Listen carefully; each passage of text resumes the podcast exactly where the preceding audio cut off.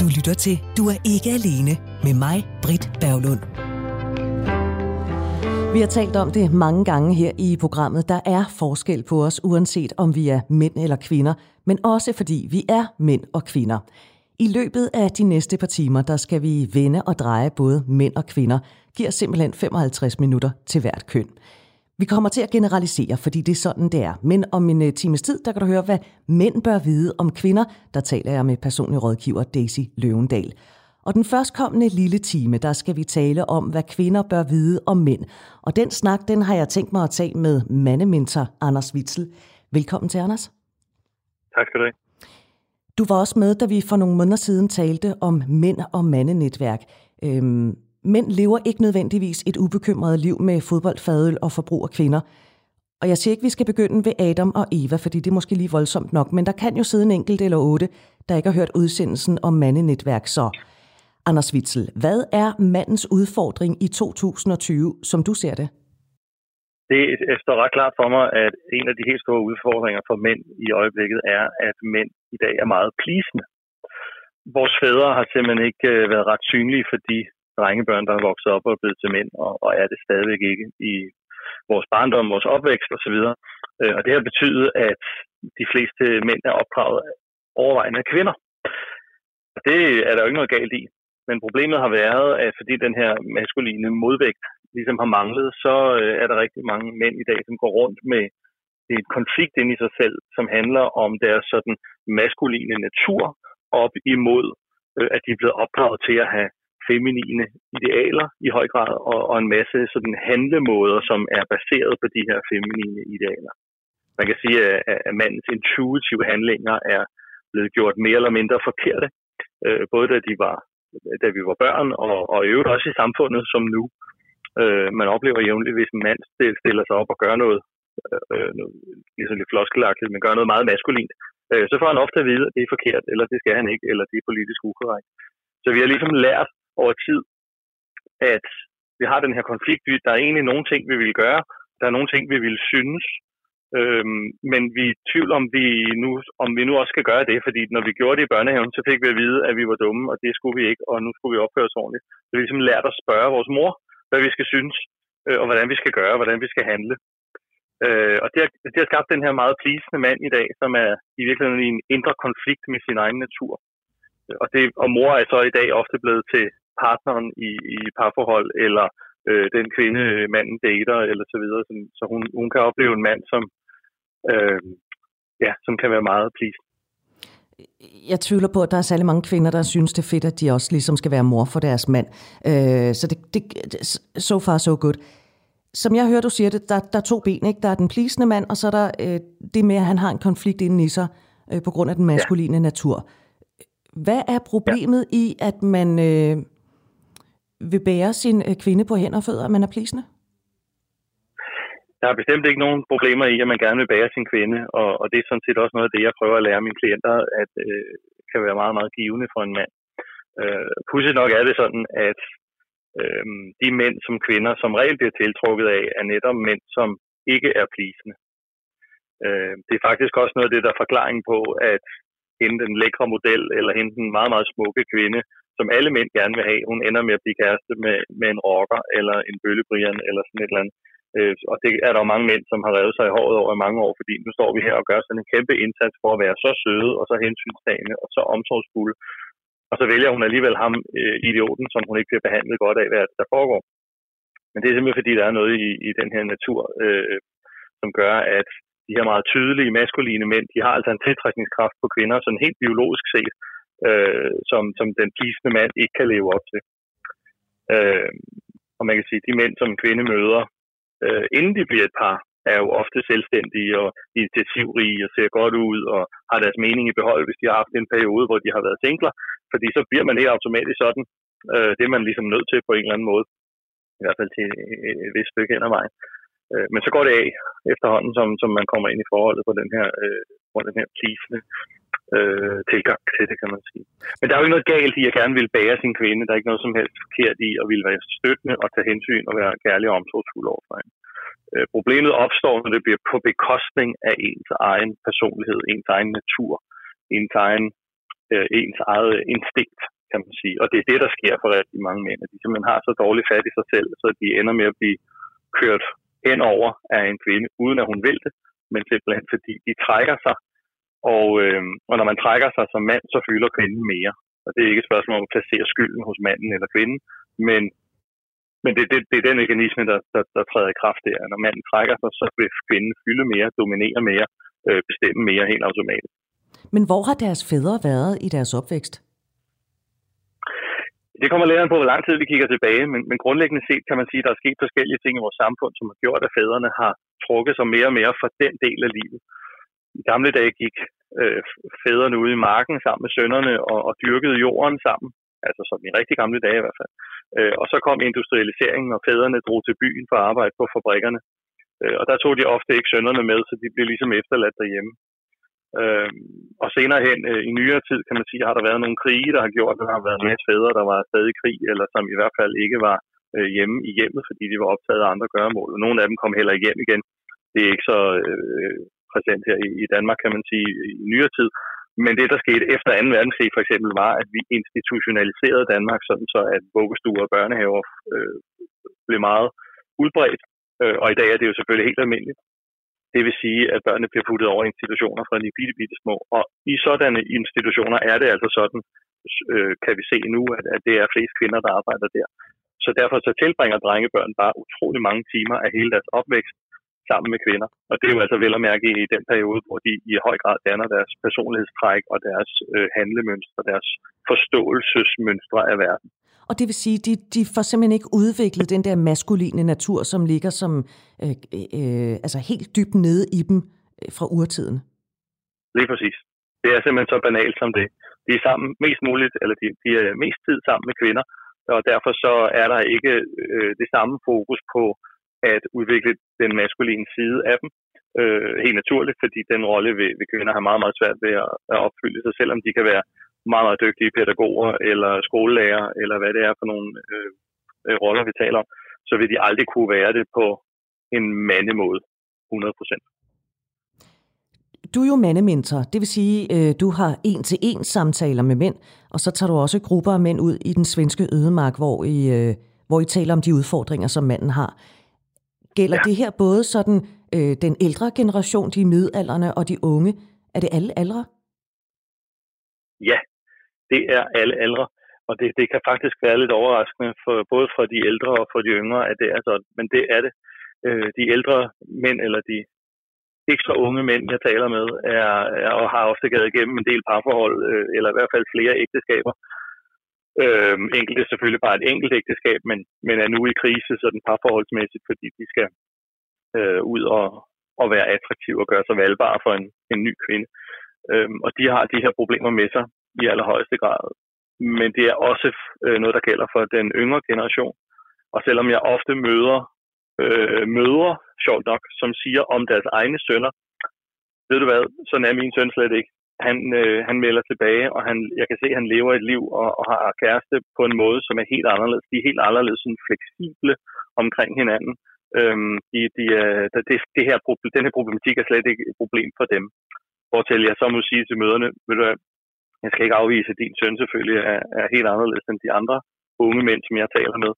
Men den oplevelse, jeg har af dem, er faktisk, at fordi de er opdraget så meget i den kultur, vi har i dag, så meget i den her kultur, hvor den maskuline øh, handlemåde øh, mangler, så ved de slet ikke, at det er forkert. Og derfor så tror de, at det skal være sådan.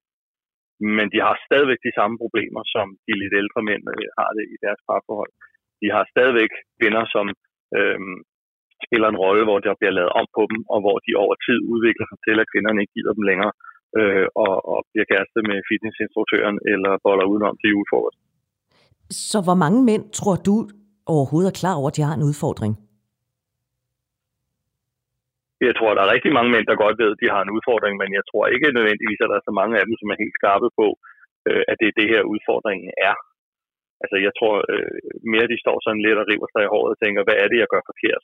Jeg gør en kæmpe indsats øh, for at, at bære min kvinde på den måde, som jeg har lært, jeg skal bære hende på, og så virker det ikke alligevel. Det er lidt ligesom, øh, det er lidt ligesom med, med slankekuren, som, som folk de, øh, kæmper og kæmper for at overholde, og når så ikke de taber sig, øh, fordi de ikke rigtig kan finde ud af det, så tænker de ikke, at, at øh, det er slankekuren, der er noget galt med. De tænker, at det, det er mig selv, der ikke gør det godt nok, så nu må jeg gøre noget mere af det. Og så bliver mændene endnu mere plisende, end de har været før. Øh, og i virkeligheden skulle de gå den, den modsatte retning. Og så kan man sige, at hvis man lever og er lykkelig uvidende, så er det jo fint, så er man jo bare lykkelig uvidende, så skal man jo bare leve sit liv. Men udfordringen er så, at de er ulykkelige. Altså, de, de er godt klar over, at der er noget galt, men de ved ikke, hvad det er, der er galt. Ja, det kan man sige. Og, og han har sagt, hvis de bare er nået til det stadie, hvor de er bevidste om, at de er ulykkelige, øh, så vil der helt automatisk komme en motivation i dem til at lave noget om. Så vil de øh, have nemmere ved at være nysgerrige på, hvad der skal ændres, og at der skal ske noget. Det værste, synes jeg faktisk, er dem, som, øh, eller dem, der har det værste, er dem, som går rundt i parforhold og bare tror, det er nok sådan her, det er. Det var nok det, de mente dengang, de sagde, at det er hårdt at være i parforhold, og det kræver en masse arbejde. Altså, at de ligesom affinder sig med, at der skal bare være uvenskab og skælde ud og råbe højt og øh, frustrationer og svigt og, og alle de andre svære ting, man kan opleve, når, når relationen ikke er i balance. Og det er fordi, de ikke kan finde ud af at sige fra? Altså, det er noget af det. Men i virkeligheden synes jeg nærmere, at problematikken er, at de ikke kan finde ud af at vælge sig selv til. Altså, at det er sådan lidt nemt bare at sige, at det er fordi, du ikke er god til at sige fra. Du skal, du skal stå op for dig selv, og du skal med mig og slå i bordet, og du ved sådan den der sådan lidt øh, joviale mandeagtige, øh, nu må du mande dig op. Det, det er jo også et udtryk, vi bruger, at mande sig op. Øhm, men, men det, jeg synes egentlig, det er mere relevant at, at kigge på det her med at øh, kunne vælge sig selv til. Altså at opfatte sig selv som mand, opfatte sig selv som så relevant og vigtig og øh, værdifuld som menneske i sig selv. Ikke nødvendigvis bare i parforholdet, men i, i, i verden som sådan. At man prioriterer at lære at stå så godt i sig selv, at man kan holde fast i sig selv øh, på en naturlig, kærlig, hensynsfuld måde over for andre mennesker, og her blandt også øh, selvfølgelig sin partner, men det gælder jo også på arbejdspladsen, eller over for vennerne, eller fremmede mennesker, man møder på gaden. Og nu bliver jeg lidt stille, og det er fordi, jeg sidder og tænker, fordi jeg, ikke, jeg forstår godt, hvad det er, du siger. Jeg forstår godt, hvad udfordringen er. Men, og nu øh, bliver jeg sådan lidt irriterende kvindeagtig, ikke? Øh, fordi jeg er ikke sikker Kom på... Du kan tage det. Du har også et stort fuldskæg. det er det. Jeg er ikke sikker på, jeg forstår, hvorfor manden han ikke bare øh, altså sætter stolen for døren og så siger, jamen sådan er jeg, take it or leave it. Ja. Og nu, Hvorfor nu, gør han egentlig nu, det? Ja. Nu, nu trækker du vejret meget dybt. Ja, nu trækker jeg vejret. Ja. er det fordi, jeg ikke har forstået Det- skid af det? Nej, nej, det er et super godt spørgsmål. Det er, det er nemlig meget relevant, og i virkeligheden er det også det spørgsmål, manden skal stille sig selv, når han skal i gang med den her udviklingsproces, som han vil have så stor glæde af. Øhm, det, der ofte sker, er, at han skal vælge imellem at dø psykisk og fysisk, eller at vælge sig selv til. Og det vil jeg godt lige forklare, for det lyder selvfølgelig lidt voldsomt. Ja, det Men det. hvis vi, som, hvis vi som små børn, altså spædbørn for eksempel, jeg er ikke sikker på, at man kan sige, at så små børn har sin egen helt frie vilje, men, men hvis vi som små børn gjorde det modsatte af, hvad vores forældre øh, viser os, at vi skal, så risikerer vi i princippet, at forældrene efterlader barnet, altså at udstøder barnet, og dermed ikke, øh, vil barnet dø, altså helt konkret fysisk. Øh, og det er den psykologiske risiko, som stadigvæk ligger i os som voksne. At hvis ikke vi agerer på en måde, så vi bliver holdt af, elsket af de personer, som er vigtige rundt om os, så risikerer vi at blive efterladt af dem, og dermed udsætter os selv for at dø. Det vil vi selvfølgelig ikke gøre fysisk øh, i dag, og det er måske også lidt voldsomt at sige, at vi vil dø psykisk, men vi vil i hvert fald ramme ud i nogle meget, meget, meget store problemer, øh, hvis vi ikke bliver elsket af nogen. Det ved vores kroppe, det ved vores celler, det ved vores sind, vores personlighed allerdybest ind, inden, at det er sådan, det er. Det er det, vi har lært fra, at vi var øh, spædbørn. Så, så derfor, når vi tager, hvad kan man sige, når vi står i en situation, hvor vi skal vælge mellem, skal jeg sige far over for det her, skal jeg vælge noget til, som gør, at min partner, risik- at jeg risikerer, at min partner bliver ked af det, såret, vred, frustreret, øh, føler sig svigtet, eller hvad det måtte være for nogle følelser, øh, hun kan få derovre, så, så, så står manden i den konflikt, at han skal vælge mellem, skal jeg enten tilfredsstille det, jeg tror, hun gerne vil have, og så dermed risikere at øh, svigte mig selv, øh, hvad skal man sige, øh, altså at være utro mod mig selv og min egen grundlæggende instinkt, eller skal jeg vælge at, øh, øh, at risikere at dø, og så, og så ligesom stå op for mig selv. Og det er jo et meget voldsomt valg at stille sig selv, når man står i den situation. Og der er der så... Derfor er det svært. Og der er det så, at, at nogle mænd, de vælger at svigte sig selv og tilpasse sig, så de, kan, så de, Ja, er, så de er elskværdige. Ja, præcis. Vi vil alle sammen gerne elskes. Det er et af de helt store basale behov, vi har i livet. Vi har behov for at blive holdt af. Vi har behov for at føle os trygge i vores relation. Så rigtig tit vil det være langt mere til, øh, sådan lo- tillokkende for manden at vælge øh, at gøre, som han tror, han skal for at blive holdt af og elsket, end det vil være at tage en potentiel konflikt, som så rigtig tit vil være mindre end det, man frygter. Men psykologisk set virker det som et, et valg, der ligger lige til højre ben. På den lange bane øh, er det ikke særlig gavnligt, hvis man igen og igen er utro mod sig selv, sine egne idealer eller sin egen, sit eget instinkt. Tror du, at øh, nu har vi den her mand, som er enormt plisende, fordi det er det, han ligesom er blevet opdraget med, at, øh, at det skal han være. Og så står han, ja. og så kigger han over på den mand, som ikke er plisende, men som er øh, sådan lidt gorillaagtig og slår sig på brystet og er en fandens kæl, ikke? Øh, ja. men Ja. han, han må jo kunne se, at den mand, der står og slår sig på brystet, øh, øh, hvis det holder det, du siger, at det er ham, som kvinderne foretrækker. Hvorfor er det så, at øh, den, den, øh, den plisende mand ikke siger, hey, sådan skal jeg også være?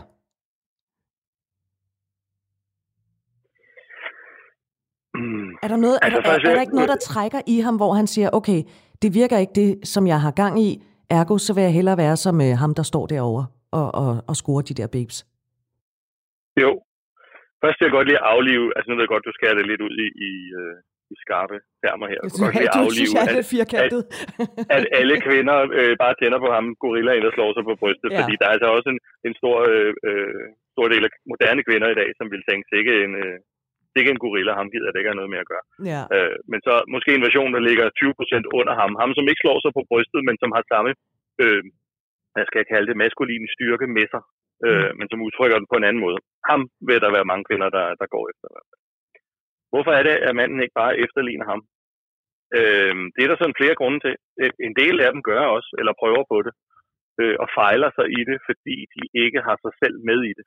De prøver at overtage en, en øh, adfærd, et udtryk, som de kan se virker. Men hvis ikke de selv mener det, hvis ikke de virkelig tror på det, så fanger kvinderne det med det samme, at det er en, en facade, han har taget på. Øh, og det er næsten endnu værre, fordi så får de et indtryk af, at han prøver at være noget, han ikke er, eller at han er uærlig i sin øh, kommunikation. Han, han, så, så kan de faktisk se på ham, at nu er han utro mod sig selv, fordi han ikke lever efter det, han i virkeligheden er inde i. Øh, nu har jeg glemt de spørgsmål, undskyld. Det var i virkeligheden bare, og du har faktisk svaret på det, synes jeg, øh, det her med, hvorfor han ikke så ligesom øh, øh, tager de ting til sig, som han kan se virker for andre mænd, som måske øh, er lidt mere sådan, øh, der ligger lidt mere i deres øh, mas- maskulinitet. Ja. Jo, det næste, jeg vil sige, var nemlig også, altså den ene del af det, jeg lige sagde, men den næste del er også det der med, at han skal jo ture det. Og fordi han har så fastlagte, dybt, dybt forankrede handlemønstre, tænkemønstre, følemønstre, analysemønstre med sig fra sit spædbarnstid, sin barndom, sin ungdom, som han har lært øh, af alle de her kvinder, jeg, jeg nævnte før. Øh, så øh, hvis han skulle bare lige sådan begynde at gøre ligesom ham, gorillaen, eller ham, den, den voksne der, øh, som slår sig på brystet, øh, så vil han i virkeligheden i den adfærd forkaste hele sin selvopfattelse. Ja. Ja. Og, og det er bare vanvittigt skræmmende psykologisk set at kaste sig ud i sådan et projekt. Jeg vil egentlig også øh, advare imod at gøre det, fordi hvis man kunne, så ville det være psykologisk så voldsomt, som man vil være på, på altså i, i krisestadie meget hurtigt. Øh, altså det er nødt til at være en proces, hvor man udvikler sig hen imod at kunne noget mere. Men når man ser de her mænd, hvis man står som mand og ser en anden mand, som kan noget, som man bliver imponeret over, noget man godt kan se, det virker sgu det der, det gad jeg godt at kunne noget mere af, eller ham der ser jeg virkelig op til. Så skal man med mig øh, holde fast på det, og, og dyrke det, og undersøge det, være nysgerrig på det. Sige, hvad er det ved ham, som jeg bliver så imponeret over? Jeg kan bare se alle damerne, der står rundt om ham, eller jeg kan se, at han har succes på sit arbejde. Jeg kan se, at han ligner en, som har et pisse fedt liv, som jeg han hviler i sig selv, at han, han står godt i sig selv. Hvad er det, han kan? Og så, og så dyrke det og undersøge det. det. Det kan være en fantastisk måde at gøre op med den her, øh, de her problematikker, vi har med os som mænd i dag. At bruge andre mænd som rollemodeller. Og i virkeligheden er det jo det, vi manglede, da, da vi var små. Øh, det var maskuline rollemodeller. Så det, det er den vej, man skal, hvis man gerne vil tage fat på det her arbejde som mand i dag. Så man skal ikke tro, at man, øh, man kan gå ud og så ændre 30-40 års øh, øh, liv i løbet af et fingerknips. Det vil være direkte åndssvagt og uforsvarligt. Det, det er jo helt sikkert urealistisk, og, og, og, og hvis man kunne, så ville det være uforsvarligt, ja. Er det her samfundets skyld? det er i hvert fald det, TV2 synger, er det det? jo, det er det. Øh, og den har jeg siddet og tænkt på nu i 20 minutter. ja. Øh, altså, nej, det er det jo ikke. Øh, samfundet er jo, altså, i min optik, det vi gør det til. Det er os selv, der er samfundet. Det er en, en udvikling, der er sket. Det er ikke et spørgsmål om at placere skyld. Det er en udvikling, der er sket, som har haft nogle konsekvenser. Ligesom alt andet udvikling har det. Nogle gange er de konsekvenser bedre end andre. I det her tilfælde er, er der opstået en problematik, som ikke har været her før i samfundet, fordi at samfundet ikke har set ud, som det gør nu. Øh, så det er, en, det er en problematik, vi må adressere. Men, men det er uinteressant at placere skylden for, hvor, hvor, øh, hvem, der, hvem der har skylden for det, der er sket. Det interessante ligger i, hvad gør vi så ved det? Hvordan kan vi komme fremad? Hvordan kan vi gøre samfundet bedre, måske, men de fleste individer vil nok have mere motivation til at kigge på, hvordan kan jeg gøre mit liv mere meningsfuldt? Øh, hvordan kan jeg leve et liv, hvor når jeg ligger på mit dødsleje engang, så øh, kan jeg klappe mig selv på skulderen og sige, det gør jeg sgu godt. Jeg, jeg, jeg tog den faktisk. Jeg tog det der ansvar for at, at forandre noget i mit liv til noget bedre. Radio 4 taler med Danmark. Og lige nu taler jeg med Anders Witzel, der er mandementor, fordi øh, vi vender og drejer manden her i løbet af den første time af, af den her udsendelse. Og øh, Anders, vi taler jo om øh, mandens udfordringer her i 2020. Jeg spurgte dig, om det er samfundets skyld. Nej, det er det ikke. Det er udviklingen. Så hvad kan vi så gøre ved det? Øh, det kunne jeg godt tænke mig, hvis vi kunne være lidt konstruktive. Fordi ja. det er jo sådan, at øh, jeg kan sige som heteroseksuel kvinde, at jeg synes jo, mænd er fantastiske. Og jeg vil jo gerne være med til, hvis mænd kan få det godt. Øhm, så, øh, og du sagde til mig forud for, at vi skulle tale sammen i dag, at øh, noget af det, du gerne vil tale om, det er, hvordan man så bygger sin mand op. Øhm, ja. Tilbage i november, der havde jeg besøg af psykolog øh, Svend Aage Madsen, der er mandeforsker. Han er formand for øh, Forum for Mænds Sundhed, og så holder han foredrag om mænd og deres fysiske og psykiske sundhed. Noget af det, Svend Aage Madsen, han fortalte, det var, at øh, mange mænd de lever et single-liv og aldrig får børn, og det er helt nyt i vores civilisation og kultur. Så er det her, er det her et fælles ansvar, altså for, for mænd og kvinder, at få mændene, mm, jeg kan ikke sige det på anden måde, end øh, altså tilbage på sporet? Både ja og nej. Er det kvindens ansvar at bygge sin mand op? Mm. Både ja og nej. Fordi jeg synes ikke, det er kvindens ansvar at sørge for, at manden står godt i sig selv. Det er mandens ansvar. Det er mandens arbejde. Men i det øjeblik, hun vælger at indgå i et parforhold med ham, så har hun et ansvar for parforholdet. Altså, lidt ligesom et fodboldhold. Hvis du er med på holdet, så har du også et ansvar for, at de andre bliver spillet gode. Ja.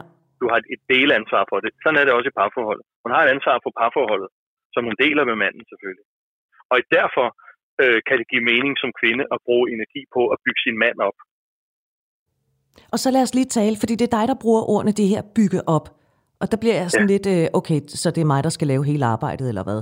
Hvad, hvad, hvad mener du, når du siger bygge op? Ja, som sagt, så er det jo altså mandens ansvar at sørge, sørge for at stå godt i sig selv. Det er kvindens opgave. Men hun kan hjælpe ham ganske gevaldigt med den proces.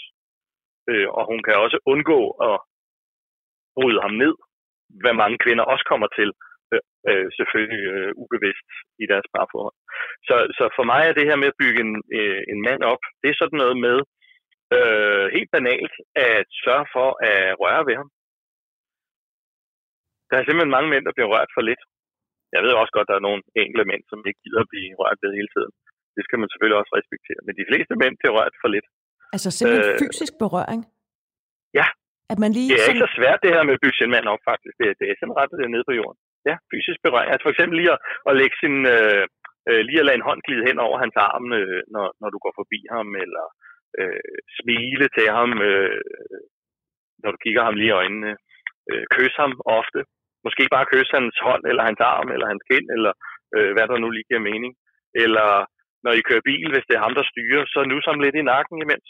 Det er simpelthen så hyggeligt, det er så dejligt, og det er sådan en kærlig øh, handling, som man ikke behøver i talsæt, men som bare opstår af sig selv.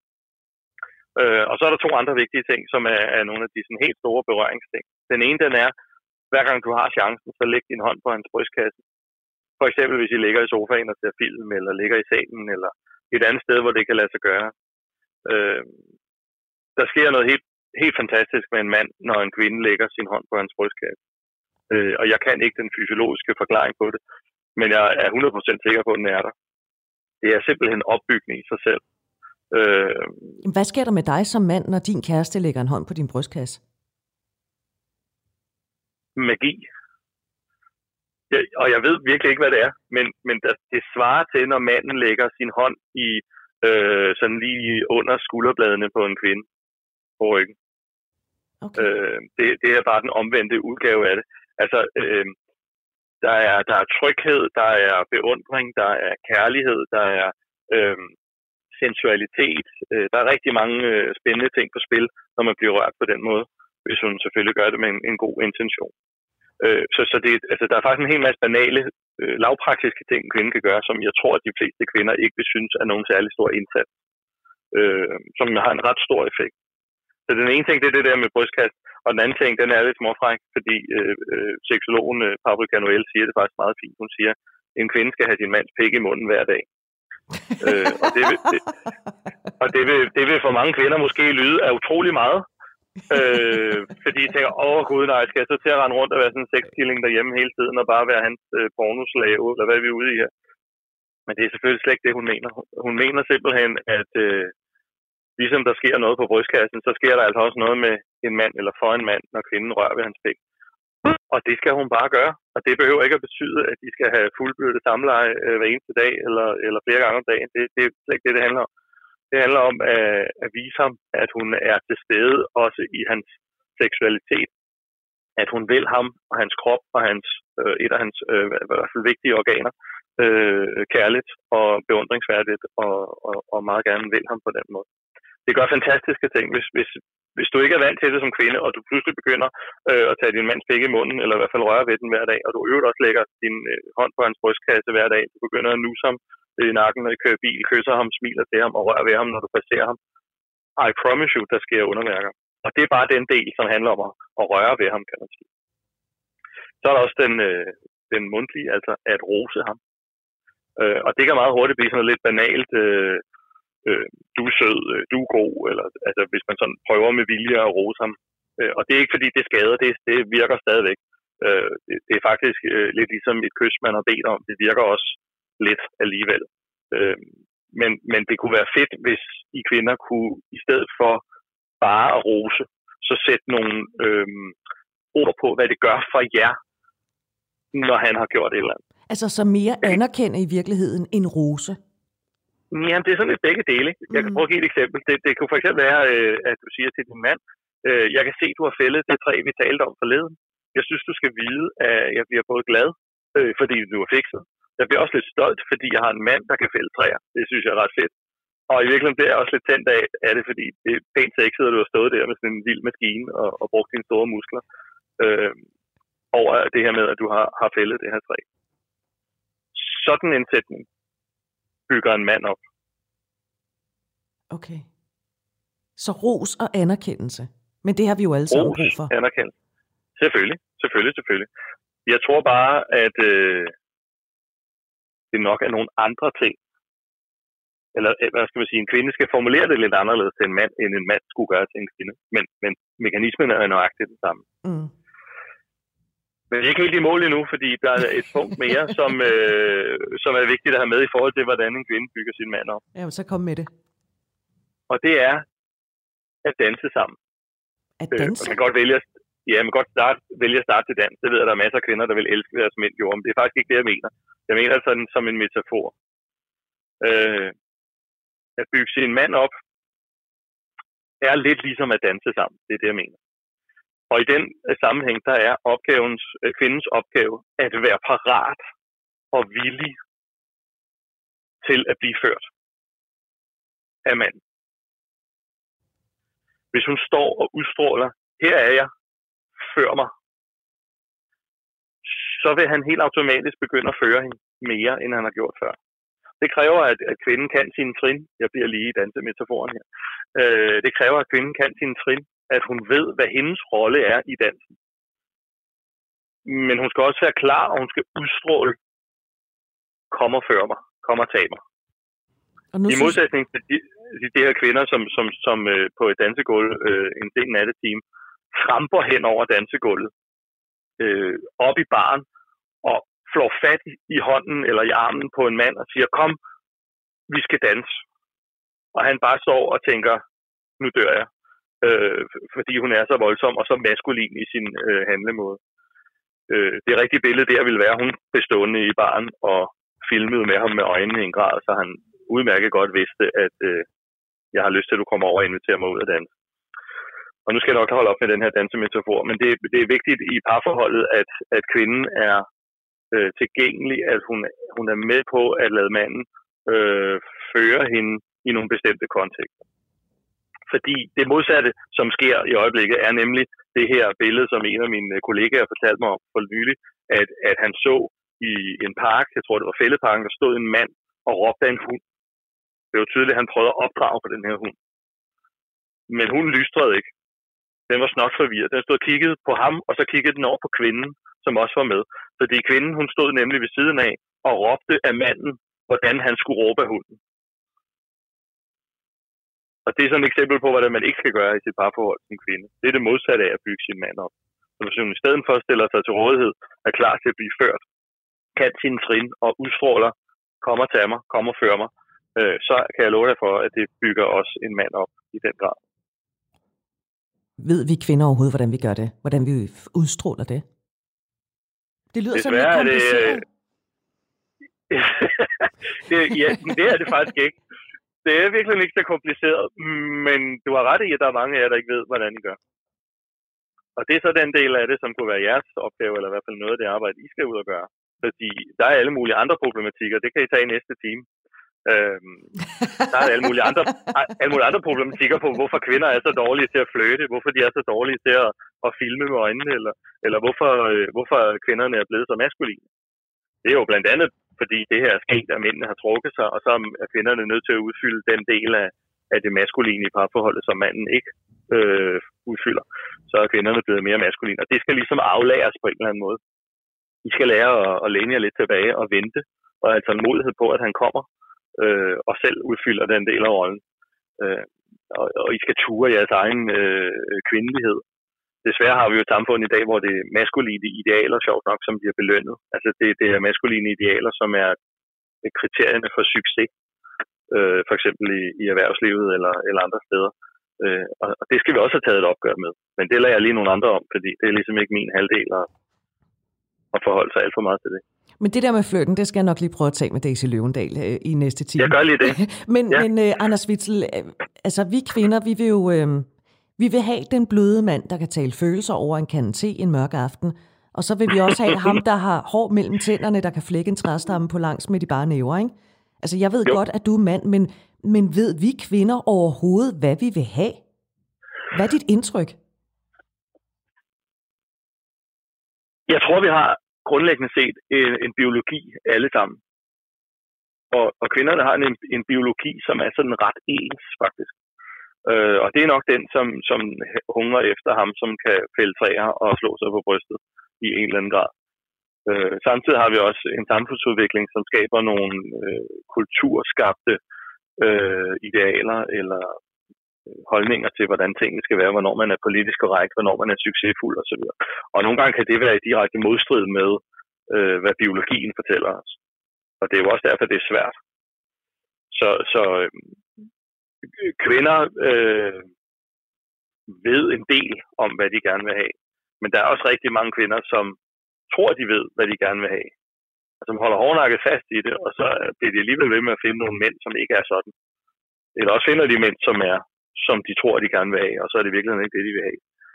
Så der, er, der hersker en vis forvirring på området, det må man sige. Men det er også en svær opgave, fordi der er rigtig mange mænd, som, øh, hvad skal man sige, når de har været single et stykke tid, så udstråler de pludselig den her selvstændighed. Så, har, så er de initiativrige, så, så, øh, så er de faktisk den mand, kvinden gerne vil have.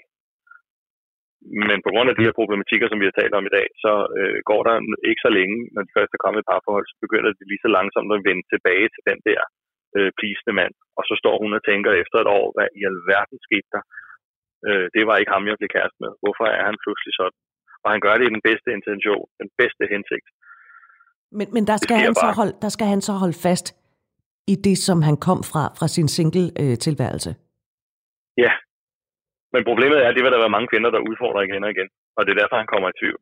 Nå, men nu er vi ude i den der klassiske med, at øh, kvinder øh, bliver interesseret i en mand, de bliver kærester, måske flytter de ovenikøbet sammen, så begynder hun at lave om på ham, altså hun tykker ham godt og grundigt igennem, og så spytter hun mm. ham ud.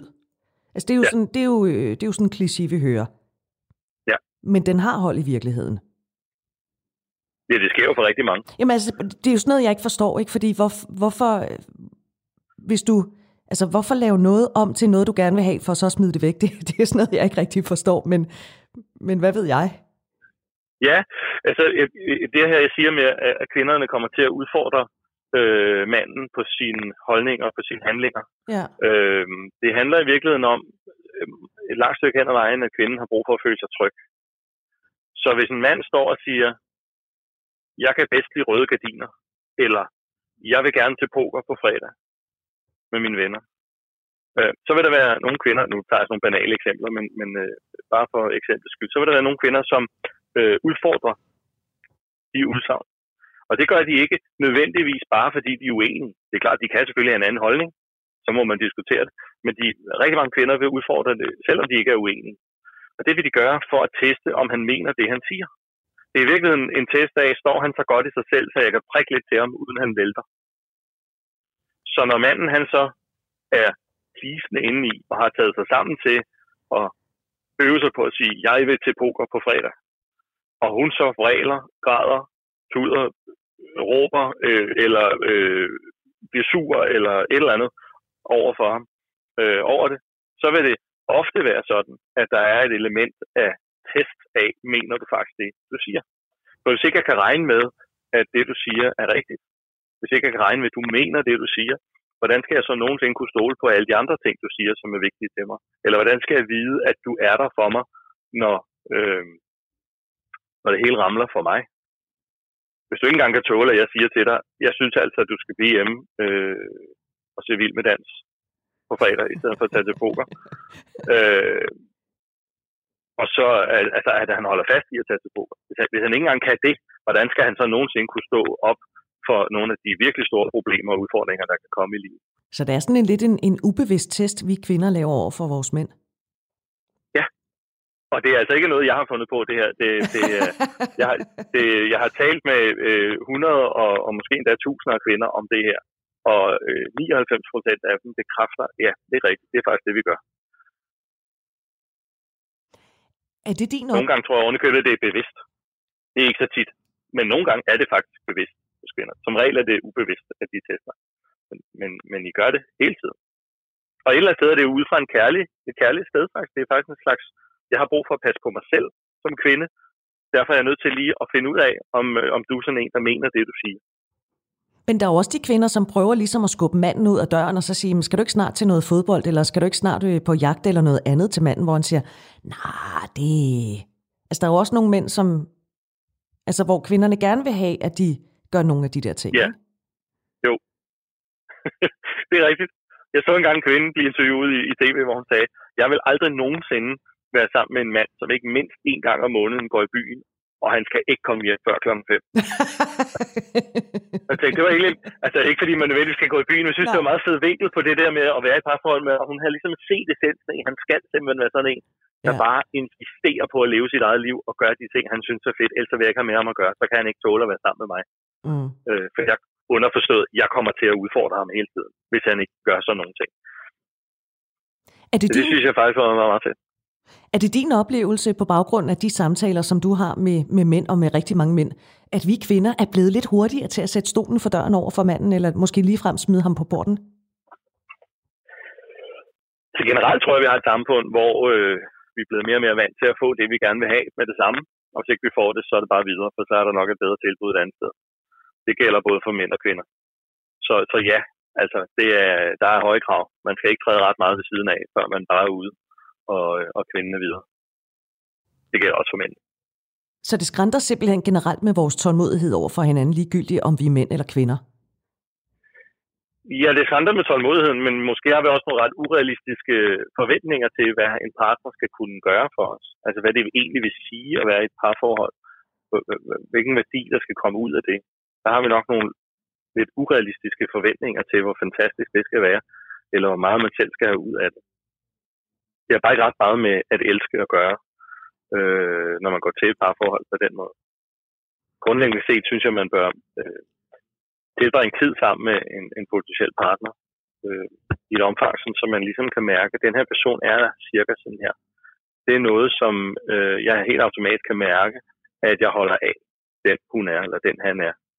Øh, fordi hvis man har det udgangspunkt, når man går ind i et parforhold, så bliver det meget nemmere at bære over med de små forskelligheder, der er, øh, hvor man ellers kunne vælge at blive irriteret, og til grine lidt og sige, nå ja, men jeg har jo selv valgt det, så måske skal jeg bare lade være at gå så meget op i det, og så øh, ligesom elske det, der er. Øh, og så øh, bygge, byg min mand op øh, på de områder, der rigtig betyder noget, fordi det betyder jo ikke noget, om han trykker midt på tandpastatuben, eller om øh, han sætter koppen i vasken eller på køkkenbordet, eller hvad det måtte være for nogle ting, som, som almindelige mennesker nogle gange bliver irriteret over, når de har været parforhold øh, i et stykke tid med hinanden. Jo, jo, det er der sket. Det er der blevet set i historien i hvert fald. Øh, og vi skal også være lidt, lidt øh, løsningsorienteret lidt senere med, hvad manden øh, selv kan gøre. Øh, ja. Men vi er nødt til lige, fordi nu talte du lidt om parforholdet. Ikke? Jeg kender jo mænd, der mm. er sammen med deres øh, koner kærester, selvom de i virkeligheden ikke har lyst til det. Altså, ja. det der kærlighedsløse forhold, hvor de har boet sammen måske i 20 år, ikke øh, sover på gæsteværelse ja. eller noget andet. Men af to under, så er det bedre at bo der, end at bo alene. Øhm, ja. Er det af bekvemmelighed, at, øh, at nogle mænd gerne vil have en kæreste? Fordi, altså nu igen, hvis jeg skal henvise til Svend og Madsen, ikke? Øh, med de her mange mænd, der efterhånden bor alene, og som ikke, ikke når at stifte en familie. Har man lyst til at sidde på det tog som mand, eller vil man gerne være over i det tog, hvor man har fået det der parforhold og måske også nogle børn, ikke? Er det af bekvemmelighed, at mænd de bliver hos en, en, enten finder en kæreste, eller at de øh, bliver hos en, som de egentlig ikke har lyst til at blive hos? Altså, jeg tror meget af det stammer fra, fra det, vi talte om lidt, lidt tidligere med, at øh, vi ligesom er blevet opdraget til, at vores instinktive tilgang til livet som mænd ofte er blevet gjort forkert. Derfor er vi i en krise, hvor vi faktisk bliver sådan lidt afhængige af at være sammen med en kvinde, der kan fortælle os, hvad vi skal synes, eller hvad vi skal gøre. Så for mange mænd, som aldrig har udfordret den problematik i sig selv, så bliver det at være alene øh, meget skræmmende. Altså, det, så, så, er de så mangler de simpelthen en stor del af deres navigationsviden. Øh, de ved ikke, hvordan de skal navigere i livet på en række øh, punkter, hvis ikke der er nogen, der fortæller dem. Det foregår ubevidst alt det her, men det tror jeg faktisk spiller en rigtig stor rolle. Og det er også derfor, der er en forskel på, på mænd og kvinder i, at, at når mænd bliver, øh, når de kommer ud af et forhold, når de bliver singler, øh, så, så mange mænd søger meget, meget hurtigt ind i et parforhold igen. Hvor de mange kvinder går i hvert fald en periode og skal sunde sig og komme sig og rækker ud til deres øh, veninder og netværk og øh, ligesom bygger sig selv lidt op igen, før de er klar til at gå ind i en ny relation. Det er i hvert fald en del af, af den problematik der, at der er den forskel på kønnenes adfærd. Og burde mænd i virkeligheden lige holde hesten og være alene måske et par år, eller bare et år, inden de går ud og finder en ny? Jeg tror ikke, man skal sætte sådan nogle regler op for sig selv, fordi det er så individuelt, hvad der ja. er det rigtige. Øh, og man kan sige, hvis en mand, som i virkeligheden er i dyb krise over ikke at have øh, et, et ret at navigere med, øh, fordi han ikke er sammen med en kvinde, hvis han tvang sig selv ud i, øh, nu skal jeg bare være alene, selvom jeg er ved at dø af skræk over det, så vil det igen være sådan en måde at, at tvinge sig selv øh, ud af sin egen øh, personlighed, altså at være utro mod der, hvor man er øh, med sig selv. Så det ville psykologisk blive så voldsomt for ham, at han kunne, finde, øh, at han kunne havne i en masse andre kriser, på grund af, at han, han ikke tog vare på sig selv på en kærlig måde. Den rigtige gode løsning i mine øjne ville være at, at opsøge noget hjælp i sådan en situation. Altså tale med nogen. Øh, Øh, det kan være, at man har nogle gode venner. Det kan være, at man kan, kan gå som terapeut eller i, i en mandegruppe, der enten er, er faciliteret eller er gå så en bare sammen med nogle andre mænd, øh, hvor man taler om de her ting. Øh, og simpelthen får noget sparring på øh, det, der er svært. Og, og, og måske også nogle løsningsforslag til, hvordan man kunne gribe det an. Jeg, jeg vil ikke anbefale folk at kaste sig ud i sådan et, øh, eremit-projekt, øh, hvor man, øh, nu skal jeg med mig bare lære at være alene, så nu gør jeg det bare, selvom jeg er ryster som et esbeløv hver dag over det. Det tror jeg ikke, der kommer noget godt ud af. Radio 4 taler med Danmark. Anders Witzel er mandementor, og øh, vi vender og drejer manden her i den her udgave, at du ikke er alene, eller i hvert fald de første 55 minutter. Anders, øh, du var lige lidt inde på det her løsningsorienterede. Hvad er det, manden kan gøre? Nu skal du høre, for et par måneder siden, der fik jeg en mail fra Susanne fra Aarhus, og hun skrev, jeg var så taknemmelig den aften, jeg hørte modne mænd tale om modenhed i dit program. Bare det at vide, at der findes sådanne mænd i verden, det gjorde mig godt. Og den øh, udsendelse, som øh, Susanne henviste til, det var udsendelsen, hvor du var med, hvor vi øh, talte om mandenetværk. Så, Anders Witzel, hvad er opskriften? Hvad er mandens opgave med sig selv, hvis han står her i dag og ikke, altså han er måske blevet opdraget til at være plisende, men hans natur siger ham, at han skal udleve mere af sin maskulinitet. Hvad gør han? Først og fremmest skal han starte med at tage stilling til, hvad vil det sige? Han skal simpelthen helt banalt sætte sig ned, enten med sig selv, eller sammen med en eller flere andre, og tale om, hvordan vil jeg gerne leve?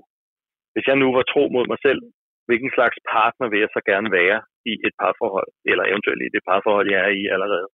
Hvilken slags mand, hvilken slags partner vil jeg gerne være? Men Hvordan han... kan jeg udleve? Ja, undskyld, jeg ja. afbryder dig lige, fordi vil han ikke allerede ikke der måske øh, komme til at lyve lidt over for sig selv? Fordi han er jo opdraget til, at han skal være plisende. Jo, men jeg taler om hans idealer og hans værdier.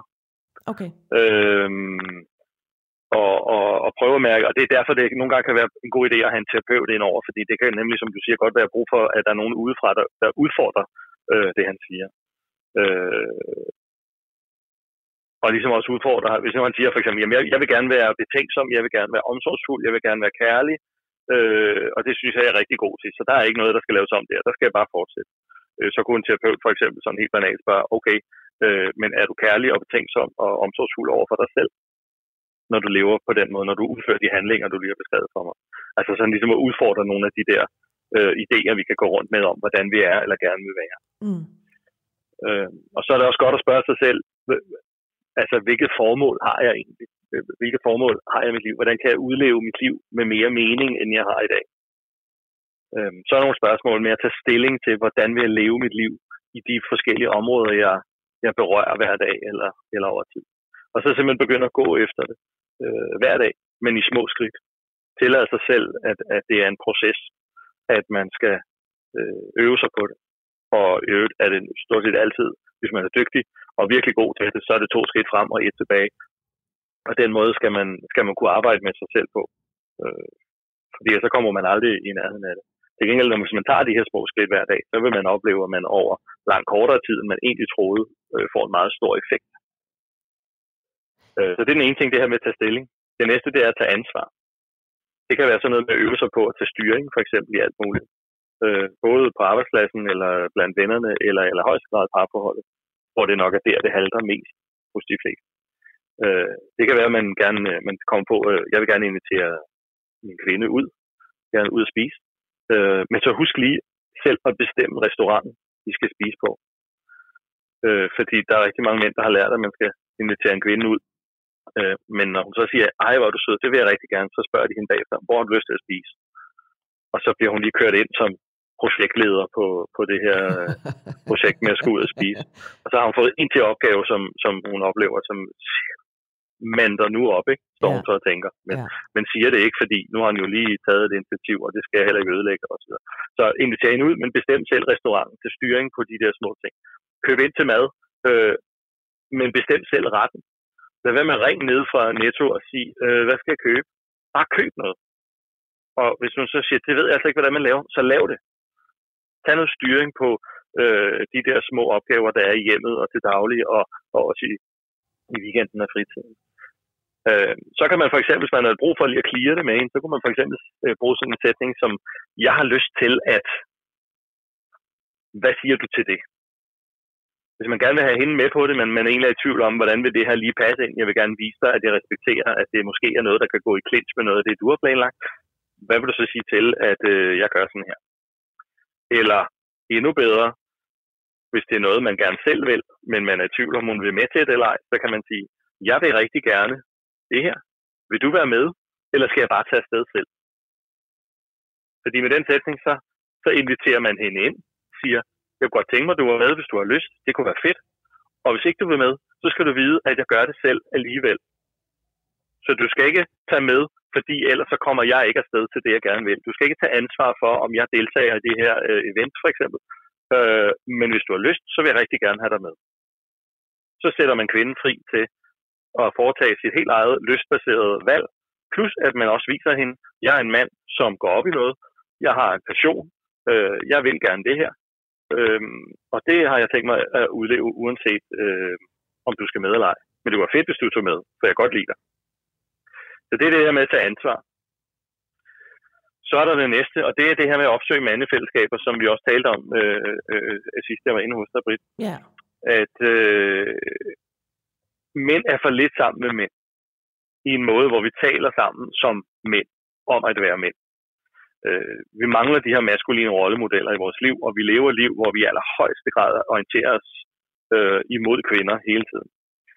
Øh, så, så hvis vi skal komme det lidt i møde, så kan man vinde rigtig meget ved at opsøge mandegrupper i forskellige øh, former. Det kan fx være, at man mødes med sine øh, mandevenner, altså helt banalt dyrke noget sport sammen, drikke en kaffe, gå en tur, øh, bygge et eller andet sammen i weekenden.